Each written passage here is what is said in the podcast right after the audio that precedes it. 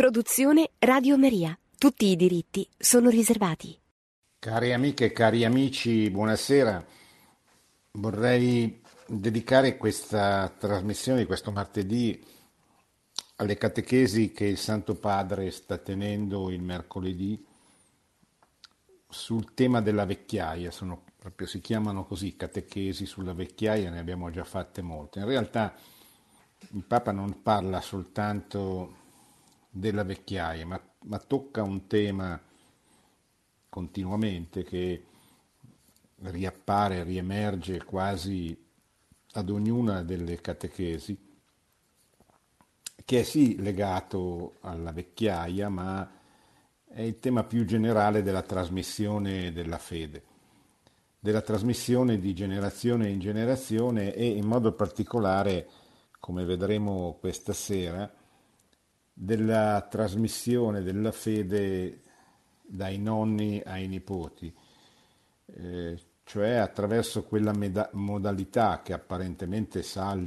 salta una generazione e che eh, secondo il Papa è quella eh, che può salvare la famiglia umana, perché per tutta una serie di ragioni, anche pratiche, concrete della vita quotidiana, e forse aggiungo io anche per una diversa consapevolezza della fede che c'è tra la generazione dei nonni e la generazione dei loro figli, questo è il modo attraverso il quale forse, soprattutto nei paesi ad alto tasso di secolarizzazione, di secolarismo, questo può essere effettivamente una delle modalità eh, più, più, più, più, più praticabili Per, perché possa avvenire la trasmissione della fede, che soprattutto in Occidente è il grande problema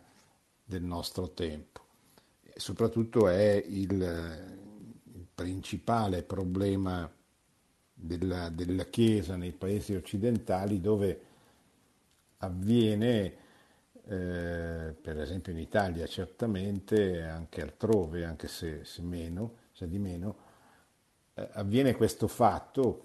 Ci sono ancora molti bambini che frequentano la Chiesa perché ricevono i sacramenti della Cresima e della, della, della Comunione, dell'Eucarestia, ma poi, terminato questo ciclo, diciamo così, sacramentale, dopo la Cresima smettono di andare in Chiesa, smettono di frequentare e quindi smettono di eh, ricevere catechesi, una forma di catechesi, una forma di, di, di formazione, diciamo così, nella fede. Smettono di crescere nella fede. Nel momento in cui eh, cominciano a porsi, dovrebbero cominciare a porsi le domande esistenziali più eh, importanti, dopo aver ricevuto tutta una infarinatura catechistica che li ha portati ai sacramenti, la maggior parte di loro eh, tronca, diciamo così, questo rapporto con la Chiesa e quindi tronca, tronca il rapporto con, con, con la fede.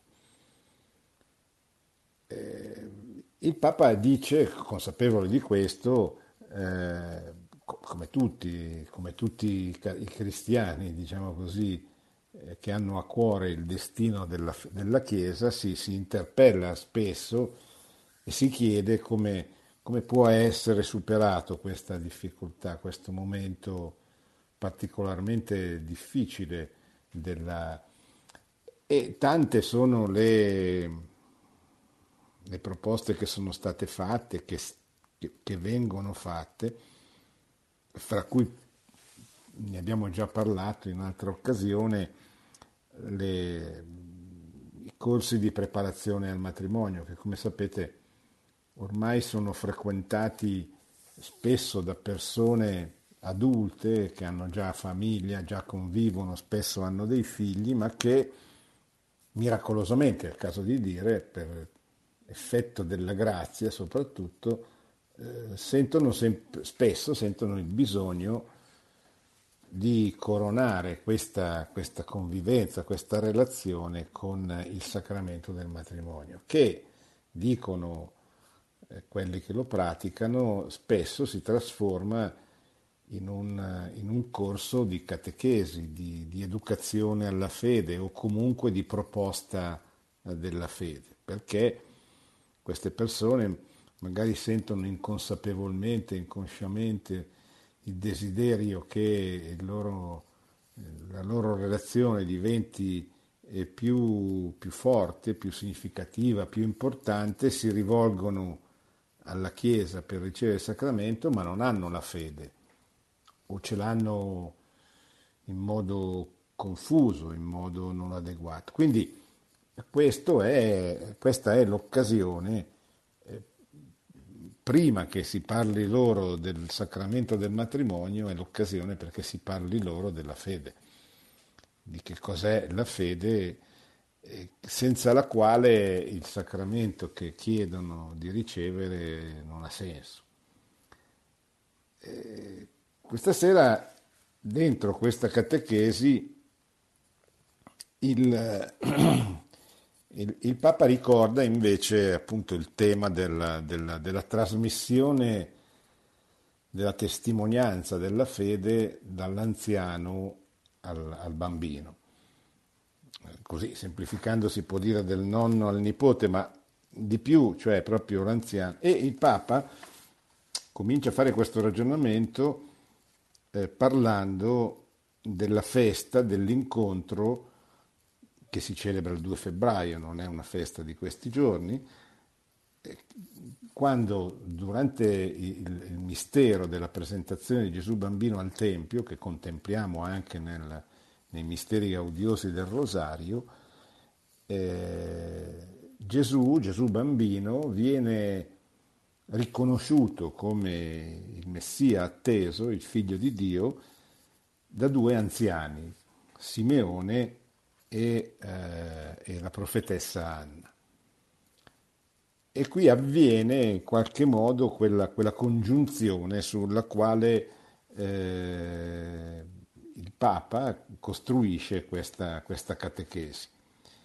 Prima di fare queste considerazioni eh, c'è una, come dire, una composizione, una meditazione, una contemplazione, se volete, Delle, delle visioni del, del profeta Daniele, riprese dal libro dell'Apocalisse, che però eh, tralascio perché sono, a mio avviso almeno, molto difficili da trasmettere eh, per, per radio, senza avere di, di fronte e, e leggere e approfondire il, il, il libro della Bibbia. Quindi comincio da, da questa festa. Il Papa scrive: nelle chiese orientali la festa dell'incontro con il Signore, eh, che è la, la, la celebrazione, la, la festa che si celebra il due febbraio, la, noi la chiamiamo la presentazione di Gesù bambino al Tempio, è una delle dodici grandi feste dell'anno liturgico. Le chiese orientali sono le chiese eh, che si sono staccate dalla comunione con Roma nel mille cinquantaquattro. Eh, noi li chiamiamo normalmente gli ortodossi. Eh, purtroppo, dopo questa ferita, questa grande, grave separazione, eh, ci sono stati tanti ripetuti tentativi di riconciliare le due chiese, cioè quella di Roma e le chiese eh, orientali, eh, purtroppo senza, senza esito. E, e questo ha determinato una grande frattura, la, una delle due grandi fratture nella, nella vita della Chiesa. La seconda sarà quella con i protestanti eh, circa cinquecento anni più tardi. Eh, fra le chiese orientali ci sono una parte, una piccola parte, che nel corso di uno dei tanti tentativi di riconciliazione ha riconosciuto la, superi- la, la, la figura del Vescovo di Roma come capo della Chiesa universale, quindi il primato di Pietro, e eh, si è riconciliata con, con, con Roma. Sono i cosiddetti cattolici di rito orientale, cattolici di rito bizantino, diciamo così. Eh, in alcune nazioni sono di più che in altre, ma sicuramente hanno la stessa liturgia, hanno la stessa dottrina delle Chiese orientali, ma riconoscono il, il, il primato di Pietro. Nelle Chiese orientali, dice il Papa, questa festa è una delle grandi, anche, anche da noi, ma non ha eh, quel rilievo che eh, ha nelle, nelle Chiese orientali. Essa, la festa della presentazione al Tempio di Gesù Bambino, mette in risalto l'incontro di Gesù con l'anziano Simeone al Tempio. Essa mette in risalto l'incontro fra l'umanità, rappresentata dai vegliardi, cioè da, da, dai, dai due anziani, Simeone e Anna, la profetessa, con Cristo Signore piccolo bambino, figlio eterno di Dio fatto uomo. Una sua bellissima icona si può ammirare a Roma nei mosaici di Santa Maria in Trastevere, che è una delle, delle, delle tante innumerevoli chiese eh, di Roma. Cosa dice la liturgia bizantina con le parole attribuite a, a Simeone? Questi è colui che è stato partorito dalla Vergine, è il Verbo, Dio da Dio, colui che per noi si è incarnato e ha salvato l'uomo. E prosegue sempre la liturgia bizantina. Si apre oggi, si apra oggi la porta del cielo.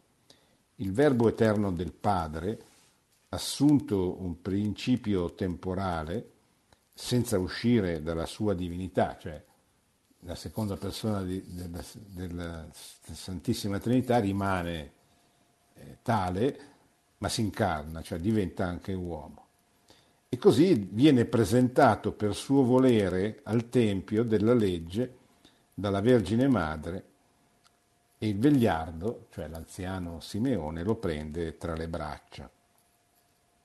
Come sapete, era abitudine degli ebrei che eh, i primogeniti venissero portati al Tempio e eh, offerti al, al Signore. Maria e Giuseppe vogliono rispettare questa, questa tradizione e così portano Gesù bambino, eh, più o meno si celebra in febbraio, per dire sono, avrà avuto eh, circa poco più di un mese di vita, cioè appena nato sostanzialmente, portano il bambino perché venga offerto secondo la tradizione di, di, di Israele.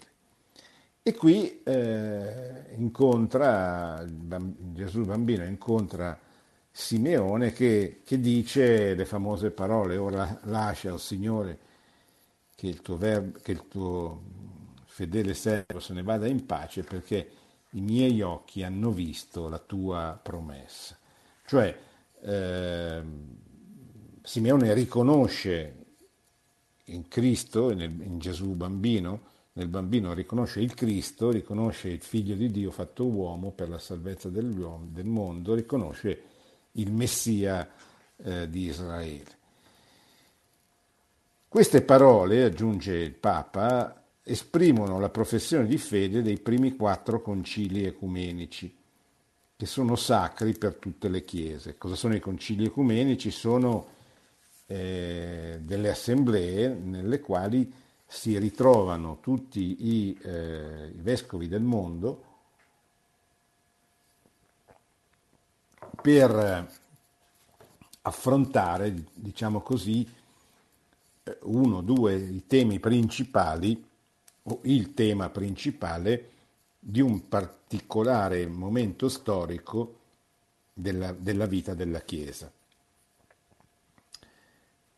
L'ultimo grande concilio ecumenico, cioè universale, è stato il Concilio Ecumenico Vaticano secondo, i primi quattro che si sono tutti svolti in paesi della cristianità eh, orientale, Nicea, Tessalonica, Costant- Costantinopoli, eh, tutti paesi che oggi fanno parte, diciamo così, del mondo cattolico, del mondo cristiano eh, orientale. I primi quattro, per la verità i primi sette, ma i, i primi quattro in modo particolare, sono eh, particolarmente importanti perché sono quelli nei quali viene definita la professione di fede. Cioè, quando noi eh, andiamo a messa la domenica, recitiamo il credo, quello è il credo degli apostoli. Ma si chiama anche, eh, cioè per la verità è il credo di Paolo sesto del millenovecentosessantotto, ma il credo di Paolo sesto del millenovecentosessantotto è sostanzialmente uguale al credo degli Apostoli o al credo cosiddetto niceno-costantinopolitano, proprio perché fa riferimento ai concili di Nicea e di Costantinopoli nei quali è stata definita la fede cattolica, quella che noi professiamo durante il credo la domenica a messa. Apro una parentesi molto importante secondo me oggi, perché oggi c'è eh, una tendenza interna al mondo cattolico a disprezzare un po' le definizioni dottrinali e quindi a sottovalutare l'importanza del credo. In, a favore, diciamo così, di una fede molto esperienziale, di una fede esistenziale, vissuta, ma un po' poco pensata. Ora, è vero che il cristianesimo non è una dottrina, non è tantomeno un'ideologia, non è un insieme di Eh, riflessioni e lucubrazioni di tipo intellettuale, perché il cristianesimo è Cristo, cioè il cristianesimo è la sequela di Gesù Cristo, cioè del Figlio di Dio fatto uomo, della seconda persona della Santissima Trinità che per salvare l'uomo decide di, di incarnarsi, e non c'è nulla Di, di, di, di più importante nel cristianesimo della figura de, de, del Cristo, che è il nostro modello, è il nostro capo, è il nostro salvatore, è il nostro punto di riferimento.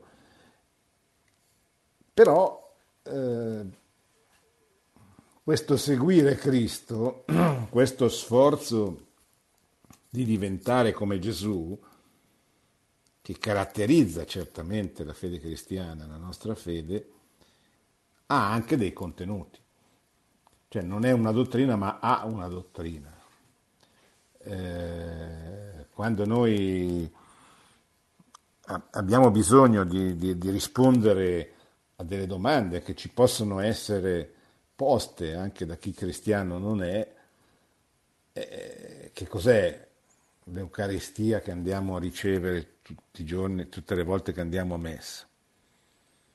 E bisogna rispondere, cioè non con la pretesa di dare una spiegazione di tipo matematica, ma con eh, la, la convinzione che eh, la rivelazione di Cristo ha dei contenuti che devono essere conosciuti, fatti propri, studiati e trasmessi, comunicati agli altri. Questo è l'apostolato, cioè la trasmissione della, del fatto che Gesù Cristo si è fatto uomo e quindi Dio è entrato nella vita degli uomini facendosi uomo, ma che ha anche lasciato un insegnamento e soprattutto ha lasciato una comunità, una comunità gerarchica, la Chiesa Cattolica, dove la gerarchia ha il compito specifico di confermare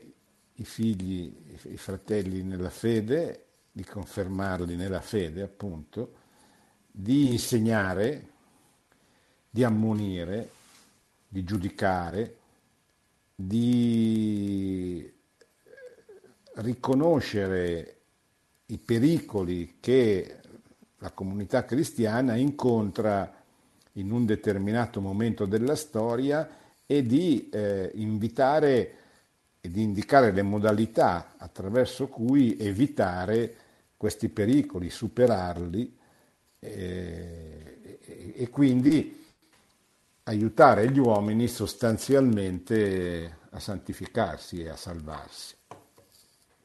Allora, eh, per cui la professione di fede non è una cosa poco importante. Quando noi andiamo a messa e diciamo credo nella resurrezione dai morti, credo nella vita eterna, e noi magari ripetiamo un po' a vanvera queste parole, ma non siamo lì attenti, come invece dovremmo, a riflettere sul significato, sulla portata di quello che diciamo. Siamo convinti e siamo capaci, non dico di spiegare, perché la gran parte di queste affermazioni, di queste verità sono misteriose, cioè sono superiori alle capacità della ragione dell'uomo di comprenderle. Però devono essere raccontate, cioè bisogna raccontare i fondamenti e la storia della, della salvezza. Bisogna aiutare le persone, attraverso il racconto della rivelazione, a credere,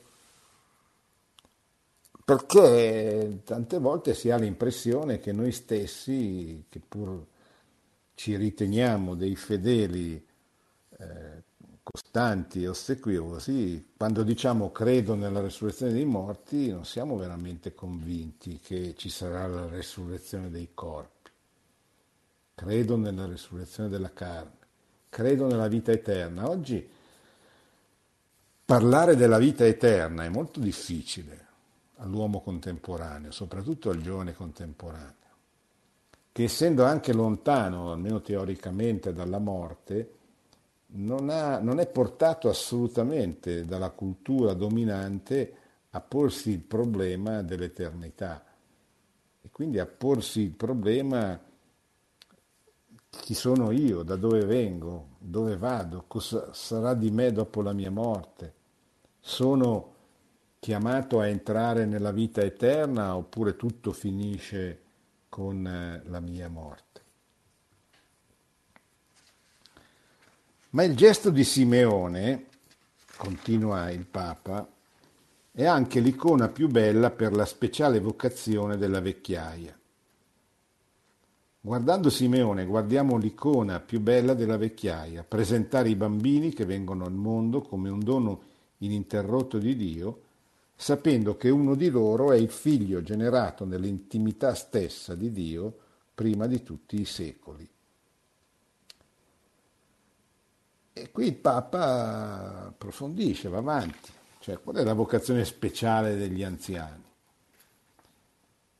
Eh, presentare i bambini che vengono al mondo come un dono ininterrotto di Dio, cioè dire che ogni bambino che nasce è un dono che Dio fa non soltanto alla mamma, al papà, alla famiglia, ma al mondo intero. E non soltanto nei paesi dove c'è una grande crisi demografica per cui non nascono più bambini, e allora tutte le volte che ne vediamo uno ci stupiamo e nel cuor nostro siamo anche contenti perché è un segno che qualcheduno va avanti, resiste e va avanti. Ma cioè, non è, non è solo questo, ma è proprio eh, la bellezza in sé del fatto che un bambino che nasce è un dono che viene fatto a tutti gli uomini, cosa che crea anche quella, quella solidarietà fra, fra le creature, fra gli uomini, che spesso noi eh, abbiamo dimenticato. La vecchiaia, incamminata verso un mondo in cui potrà finalmente irradiarsi senza ostacoli l'amore che Dio ha trasmesso nella creazione, La vecchiaia deve compiere, dice il Papa, questo gesto di Simeone e di Anna prima del suo congedo. Cioè, che cosa può fare l'anziano, il vecchio, il nonno? Beh, può fare ancora tante cose, se Dio gli concede la salute e, e comunque con, con la preghiera, con la testimonianza, ma certamente deve fare quello che fanno, deve compiere quel gesto che hanno compiuto Simeone e Anna, cioè deve mostrare, riconoscere e mostrare il Figlio di Dio, che è quello che avviene nella scena evangelica. La vecchiaia, continua il Papa, deve rendere testimonianza, questo per me, cioè per il Papa, è il nocciolo, il più centrale della vecchiaia, deve rendere testimonianza, la vecchiaia deve rendere testimonianza ai bambini della loro benedizione. Essa consiste nella loro iniziazione bella e difficile al mistero di una destinazione alla vita che nessuno può annientare.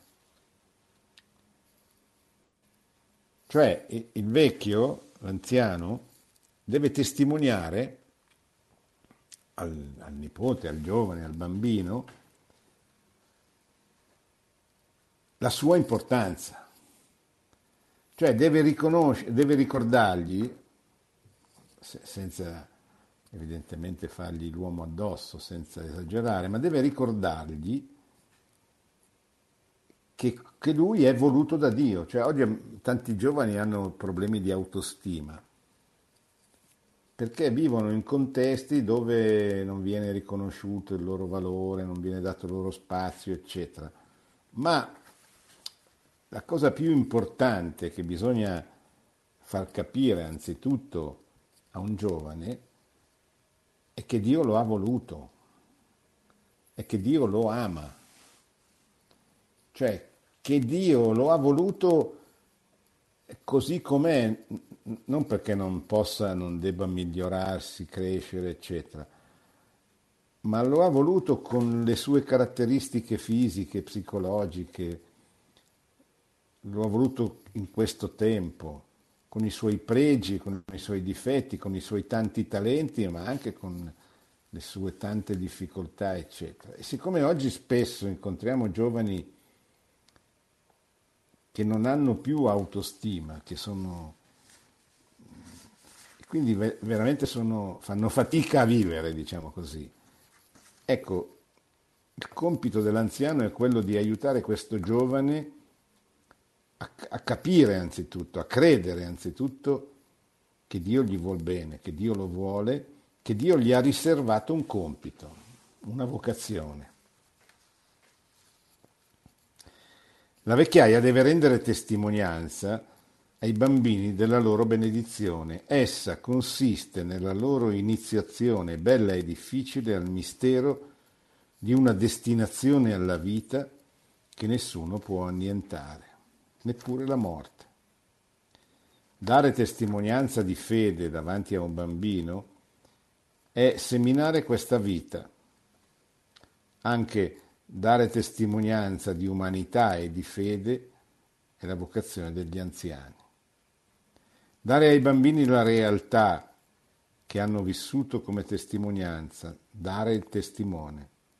Noi vecchi siamo chiamati a questo, a dare il testimone, perché loro lo portino avanti.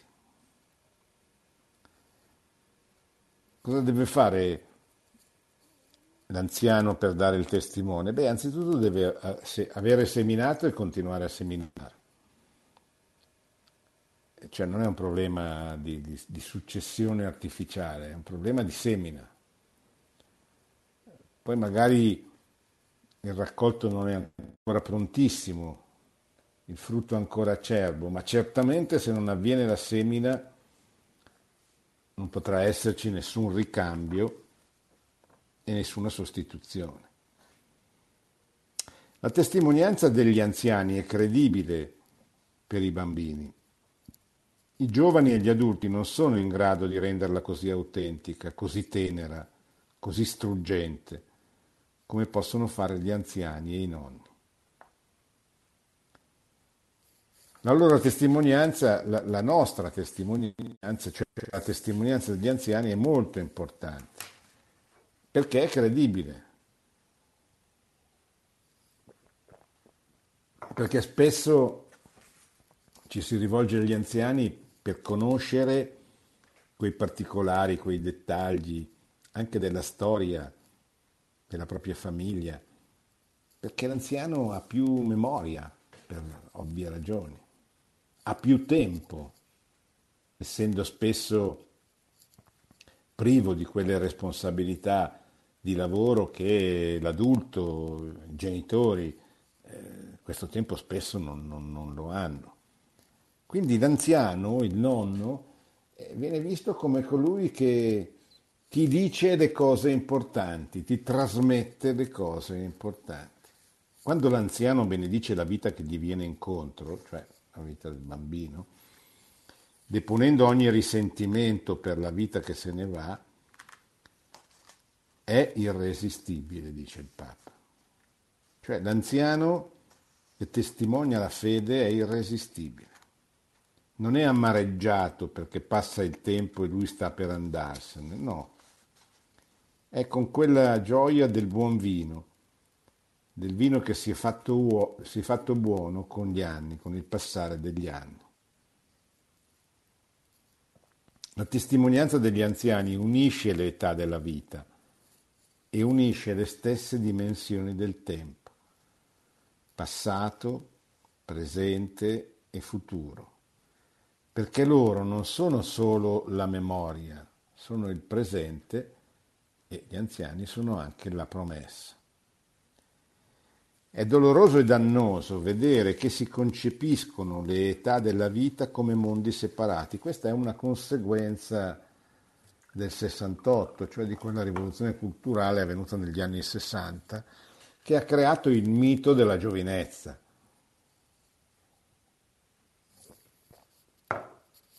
Che prima non c'era, o almeno non c'era nei termini in cui si è cominciato a a verificare da allora. Da allora, cioè da questi anni, eh, i giovani sono diventati una categoria che prima non c'era. Cioè i, i, i giovani prima erano degli uomini con meno anni, ma eh, era un, un ciclo continuo, quello della vita, che univa le generazioni.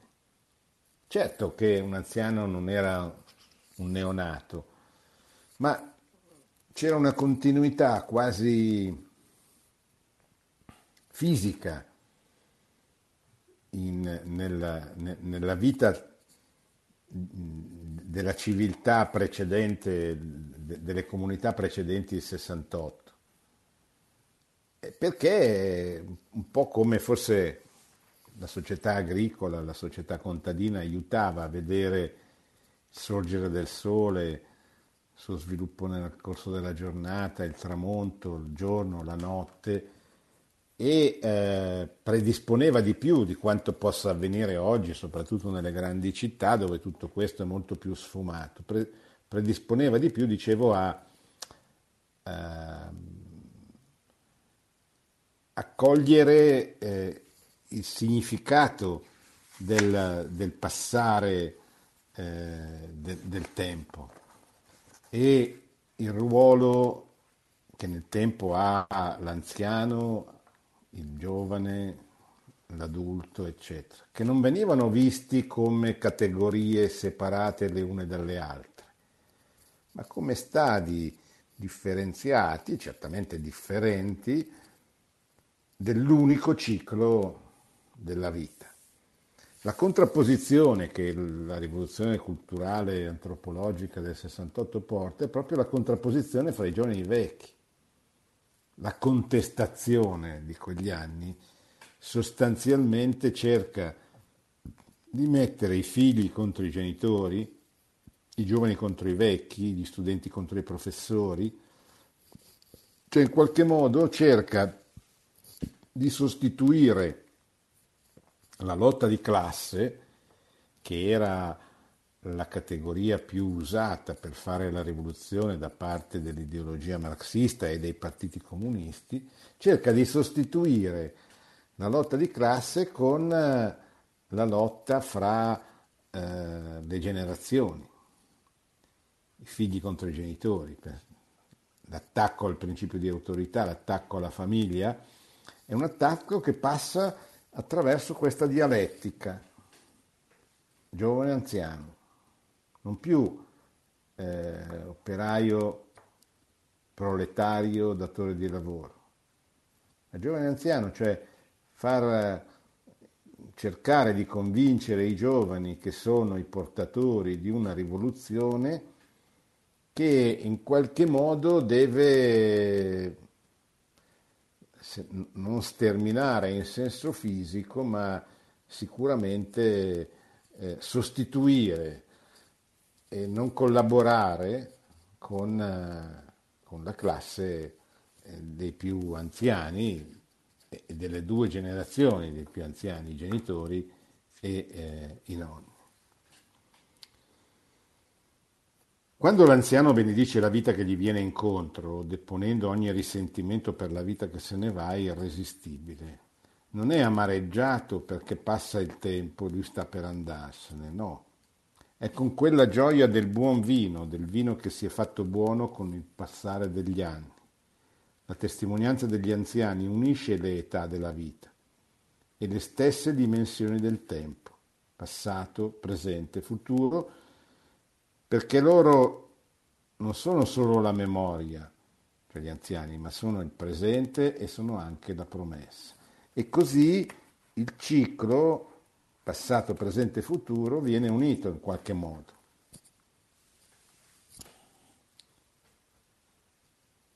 È doloroso e dannoso, dice il Papa, vedere che si concepiscono le età della vita come mondi separati, in competizione fra loro, che cercano ciascuno di vivere a spese dell'altro. Questo non va, dice il Santo Padre. L'umanità è antica, molto antica, se guardiamo al tempo dell'orologio. Ma il Figlio di Dio, che è nato da donna, è il primo e l'ultimo di ogni tempo. Vuol dire che nessuno cade fuori dalla sua eterna generazione, fuori dalla sua splendida forza, fuori dalla sua amorevole prossimità. Non c'è nulla, Cristo è Dio, non c'è nulla che gli sfugga. Cristo è, è, è l'uomo che abbiamo conosciuto leggendo i Vangeli, ma è anche Dio che si è incarnato per la nostra salvezza e per la nostra eh, felicità.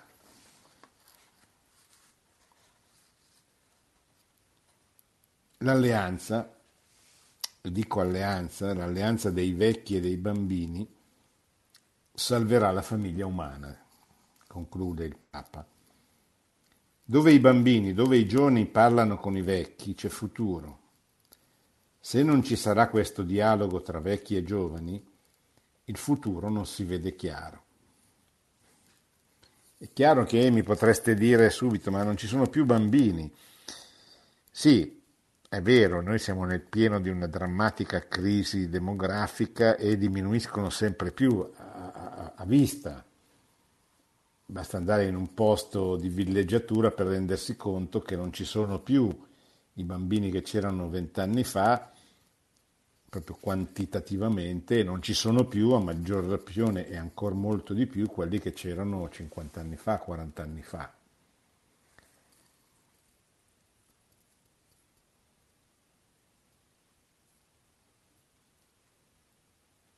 Però non è solo questo. Anche quei pochi che ci sono, spesso per tutta una serie di motivi, tra cui questo conflitto generazionale eh, infiltrato nella, nella cultura oggi dominante, eh, non, non c'è più questo dialogo.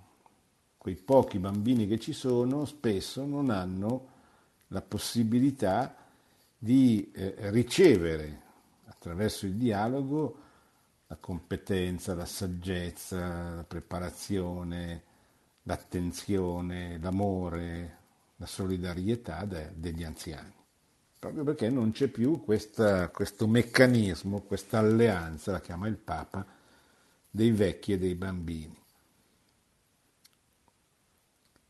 L'alleanza dei giovani e dei vecchi salverà la famiglia umana. Potremmo, per favore, si chiede retoricamente il Papa, restituire ai bambini che devono imparare a nascere la tenera testimonianza di anziani che possiedono la saggezza del morire.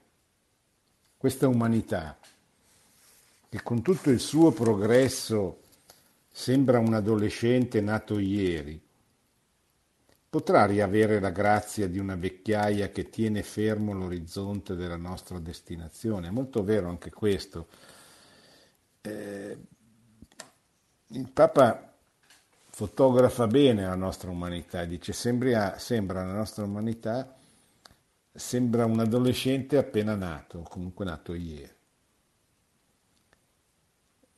che, a, cui è stato, che è stato, a cui è stato privato, diciamo così, l'orizzonte della nostra destinazione. Oggi è difficilissimo parlare di vita eterna, proprio che mancano le categorie, manca la riflessione, cioè gli uomini e i giovani soprattutto sono concentratissimi in maniera quasi esclusiva su di sé e sul loro presente, quello che devo fare oggi. E questo rende difficile anche il, il dialogo, bisogna aiutare le persone a uscire da se stessi, perché solo così potranno usare certamente il progresso materiale, ma usarlo per delle finalità eh, superiori. La morte è certamente un passaggio difficile della vita per tutti noi, dice il Papa. La morte è un passaggio difficile, tutti dobbiamo andare lì in questo passaggio. Non è facile. Ma la morte, aggiunge Papa Francesco, è anche il passaggio che chiude il tempo dell'incertezza e butta via l'orologio. È difficile, perché quello è il passaggio della morte. Perché il bello della vita, che non ha più scadenza, incomincia proprio allora. Con la nostra morte comincia la nostra vita eterna. La pienezza della nostra vita. Certo è difficile da, da accettare, perché morire vuol dire soffrire, vuol dire perdere tutto quello che, che, che abbiamo costruito, che abbiamo, eccetera. E però è fondamentale che noi entriamo dentro questo meccanismo, questa mentalità. È un passaggio difficile, ma tutti dobbiamo compierlo questo passaggio.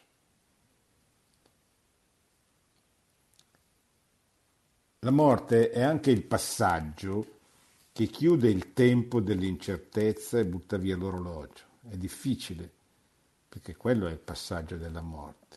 Però il bello della vita, che non ha più scadenza, incomincia proprio allora, quando entriamo nella vita eterna. Ma incomincia, aggiunge e conclude il Papa, dalla saggezza di quell'uomo e di quella donna, anziani, Anna, la profetessa e eh, Simeone, che sono capaci di dare ai giovani testimone. Ora lascia, o Signore, che il tuo servo se ne vada in pace, perché i miei occhi hanno visto la tua promessa.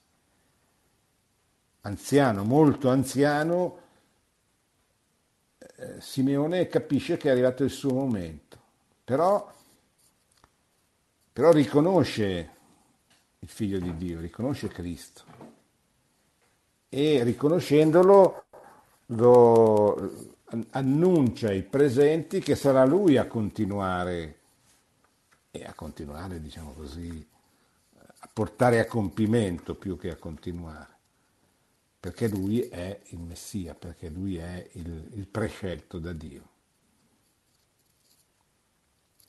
Perché il bello della vita, che non ha più scadenza, incomincia proprio allora. ma incomincia dalla saggezza di quell'uomo e di quella donna, anziani che sono capaci di dare ai giovani il testimone. Pensiamo al dialogo, all'alleanza dei vecchi e dei bambini, dei vecchi con i giovani, e facciamo in modo che questo dialogo non venga tagliato, che questo legame non venga segato, che i vecchi abbiano la gioia di parlare, di esprimersi con i giovani, e che i giovani cerchino i vecchi per, re- per prendere da loro la saggezza della vita. Così finisce la catechesi, mi fermo e aspetto le vostre domande.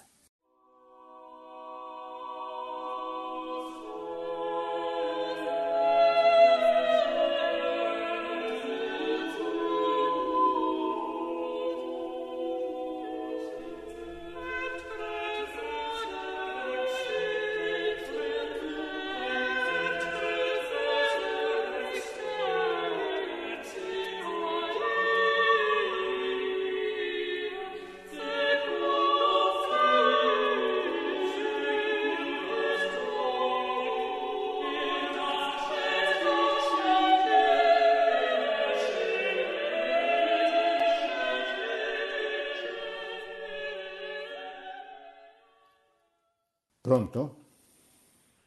Buonasera professora, io Buonasera. sono Silvana e chiamo da... Buonasera, sono Silvana e chiamo dalla Sicilia. Per quanto riguarda Simeone che si trovava nel Tempio quando la Madonna vi si recò con Gesù in braccio, io volevo testimoniare la mia esperienza.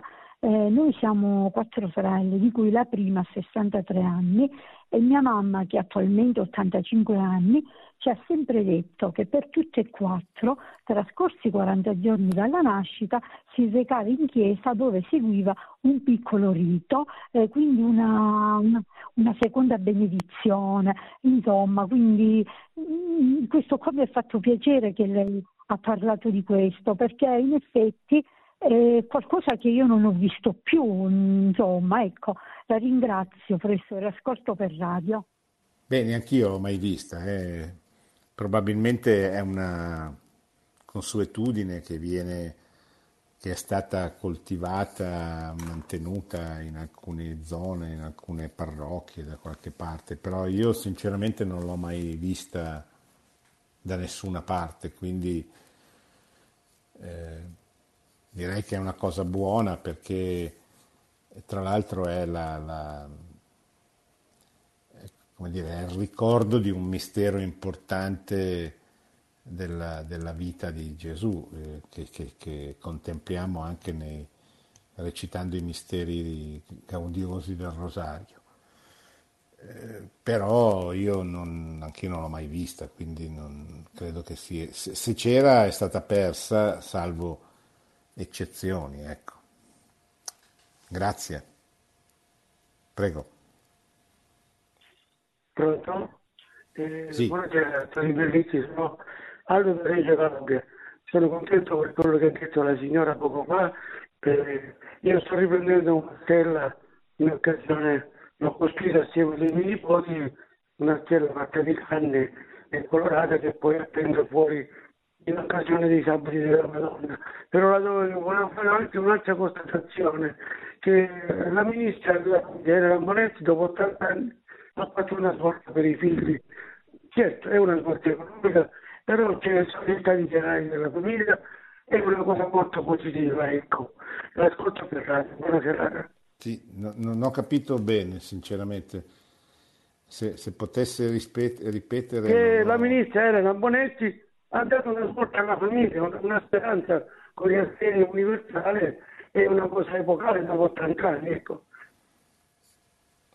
Sì, oddio, io ho un po' un giudizio un po' diverso, nel senso che l'assegno universale in tesi è una cosa buona, ma in concreto è una miseria, è molto poco, e eh, è stato dimostrato soprattutto dall'associazione Famiglie Numerose che per molte famiglie si è rivelato eh, controproducente, cioè si è rivelato, siccome l'assegno universale azzera tutte le detrazioni e le deduzioni per i figli previste nel, nel sistema eh, precedente. Per molte famiglie, invece che, soprattutto per le famiglie numerose, invece che dare di più, ha tolto. È vero che c'è una clausola di salvaguardia, per cui quelli che guadagnano di meno, eh, che avrebbero guadagnato di meno in seguito all'assegno universale, eh, sarebbe scattata questa clausola di salvaguardia e quindi sarebbero rimasti con il sistema precedente. Però voi capite che eh, se si vuole veramente aiutare la natalità e la famiglia, non si possono fare delle riforme che non hanno un, un appoggio poi finanziario vero, reale, eccetera, che poi costringono le famiglie a fare conti, a riempire moduli su moduli per ottenere questo benedetto assegno, con una burocrazia spaventosa, eccetera. Allora, la vera riforma, cioè il vero modo di aiutare eh, la, la natalità è intervenire in maniera precisa, forte, significativa, che capiscano tutti, come eh, in alcune zone d'Italia, per, peraltro già un po' avviene, nelle province di Trento, di Bolzano per esempio, con delle modalità che siano veramente di di aiuto concreto, visibile a tutti, e non nel segno della povertà, perché anche qui eh, dobbiamo stare molto attenti, cioè eh, l'aiuto alla natalità e alla famiglia non c'entra con il sostegno alla povertà, che è un'altra cosa, cioè la famiglia e la natalità va aiutata in quanto tale. Mm, c'è un Un piccolo esempio che viene da qua vicino, dal comune di Cantù, che ha stanziato una piccola cifra, anche in questo caso molto piccola, però a tutti i, i bambini, che, a tutte le famiglie, che avrà, a tutte le donne che avranno un bambino. È una cifra piccola, quasi simbolica, però è universale, segnale importante, cioè io ti premio perché tu hai messo al mondo un bambino che è un bene per tutta la comunità. Adesso guardiamo l'esempio che abbiamo visto questa sera, che è certamente bello, importante per chi ha il dono della fede, per i cristiani. Il vecchio Simeone che riconosce la... la figlio di Dio, ma riconosce la bontà di questo, l'importanza di questo bambino. Questo va, va trasmesso a, a tutti i bambini. Cioè, ogni bambino che nasce è un bene, è un bene comune, è un bene per tutta la comunità. E siccome siamo in difficoltà non soltanto di tipo economico, cioè non è che non nascano più figli per ragioni economiche, anzitutto, non nascono più figli per ragioni culturali, per ragioni di scelta di vita, però anche le eh, situazioni economiche possono aiutare a influire. E però deve essere un provvedimento economico orientato al bambino, cioè alla nascita di un figlio, non a sostenere il figlio di una famiglia povera, che è un'altra cosa, cioè riguarda la povertà, che va affrontata certamente da politiche adeguate, ma qui stiamo parlando della natalità, che deve interessare tutti. Poi se quello ha tanti soldi e ne riceve ancora un quid per che ha messo al mondo un figlio, li userà, li spenderà, li metterà, ma non è, non è questo il, il punto. Il punto è che deve essere premiata agli occhi della popolazione la trasmissione della vita, la natalità, non semplicemente deve essere sostenuta la povertà. Pronto? Pronto, sì. Pronto, eccomi. Sì, prego. Mi sento, professore? Sì, sì, la sento bene, parli pure. Eh, sono Giovanna da Milazzi. Le, vo- le volevo chiedere qualche delucidazione sulla, sul... sul punto in cui il Papa dice che praticamente noi, l'umanità, per quanto riguarda il concetto di morte, eh, si trova allo stato adolescenziale, eh, e come si concilia con l'affermazione sua, che io condivido in pieno, che si tratta praticamente pur sempre di un momento abbastanza, insomma, critico, anche strano per certi versi. Santa Faustina Kowalska mi pare che dicesse che era un momento spaventevole quello della morte comunque. Eh, quindi in che senso adolescente? Cioè è, è normale che l'uomo in qualche modo nella sua fragilità abbia timore, insomma, e anche soprattutto un grande rammarico di, di lasciare gli affetti, i figli, eccetera. Eh, lasciamo stare i beni. Sì, ma io credo che intenda una mancanza di, di maturità, nel senso che certamente il Papa lo riconosce più volte in, questo, in questa catechesi. La morte è un momento difficile per tutti, perché è il momento del passaggio ad una vita che sostanzialmente non conosciamo. Allora la fede aiuta tantissimo, perché la fede ci aiuta a comprendere, anche se non a, a descriverla, a non vederla, eccetera, ma ci, ci aiuta a comprendere attraverso la promessa, attraverso la, la speranza, qualche cosa di quella felicità che ci aspetta nella, nella, vita, nella vita eterna. E... Il Papa dice, questo è un passaggio difficile, vado a cercare le parole esatte, neppure la morte, dare testimonianza di fede davanti a un bambino è seminare questa vita, anche dare testimonianza di umanità e di fede è la vocazione degli anziani. La vecchiaia deve rendere testimonianza, questo per me è il nocciolo, il più centrale della vecchiaia. La vecchiaia deve rendere testimonianza ai bambini della loro benedizione. Essa consiste nella loro iniziazione, bella e difficile, al mistero di una destinazione alla vita che nessuno può annientare, neppure la morte. Cioè neanche la morte può eh, annientare la bellezza della vita. Cioè il fatto che noi, soprattutto noi anziani, a un bambino dobbiamo fare capire eh, la bellezza e l'importanza del dono che ha ricevuto da Dio, il dono della vita.